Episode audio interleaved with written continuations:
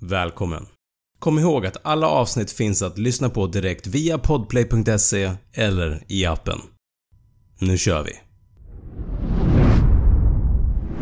Den 6 september 2023 upptäcktes det första fallet av afrikansk svinpest i Sverige från flera döda vildsvin som hittades i Fagersta i Västmanlands län.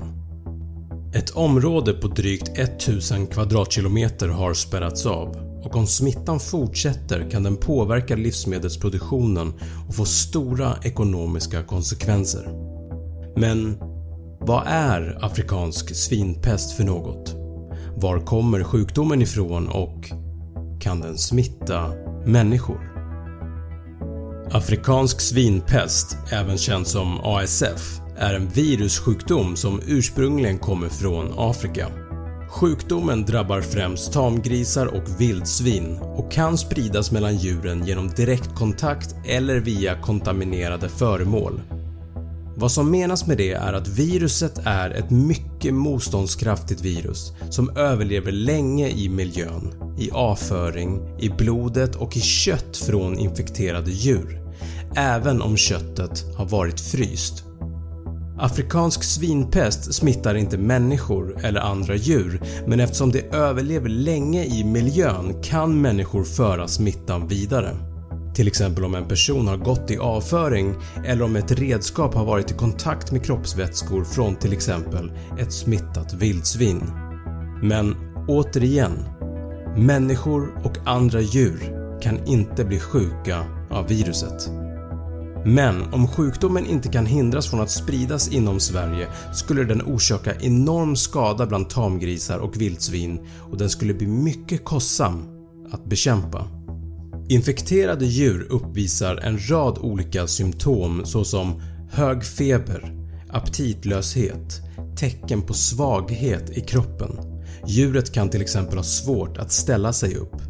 Kräkningar, diarré, röd eller blåaktig hud, oftast runt trynet och öronen. Sjukdomsförloppet kan variera men i många fall leder det till döden inom cirka 5-10 dagar. Sjukdomen upptäcktes först bland tamgrisar i Kenya i början av 1900-talet.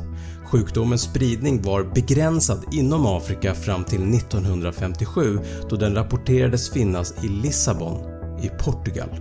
Efter det här så spred sig sjukdomen till Spanien och sporadiska utbrott skedde i Frankrike, Belgien och sen till andra europeiska länder under 1980-talet.